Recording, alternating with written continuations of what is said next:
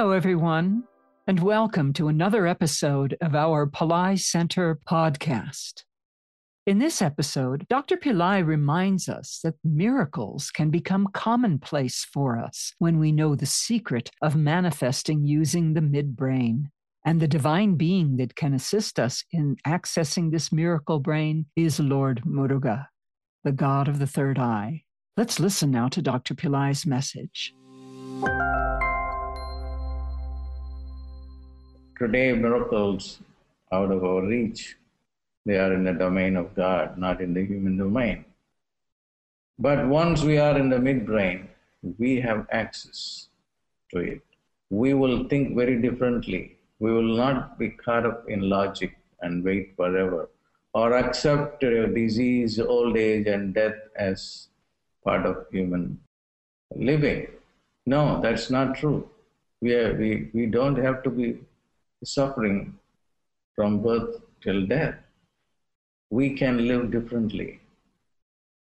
Like Paul said, in the wink of an eye, the body will turn into light.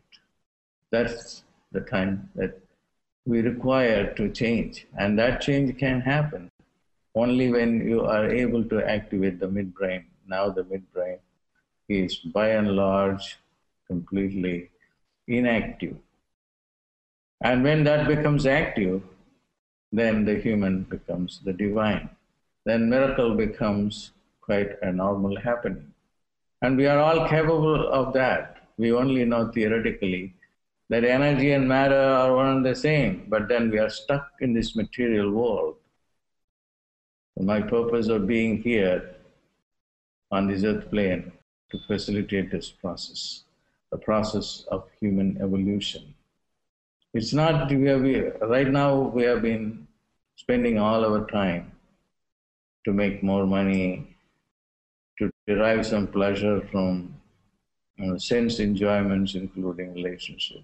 But it is all going to be very short-lived, and that's not the purpose of life. The purpose of life is total freedom, not just economic freedom or political freedom, but the freedom from matter, material existence, freedom from ignorance.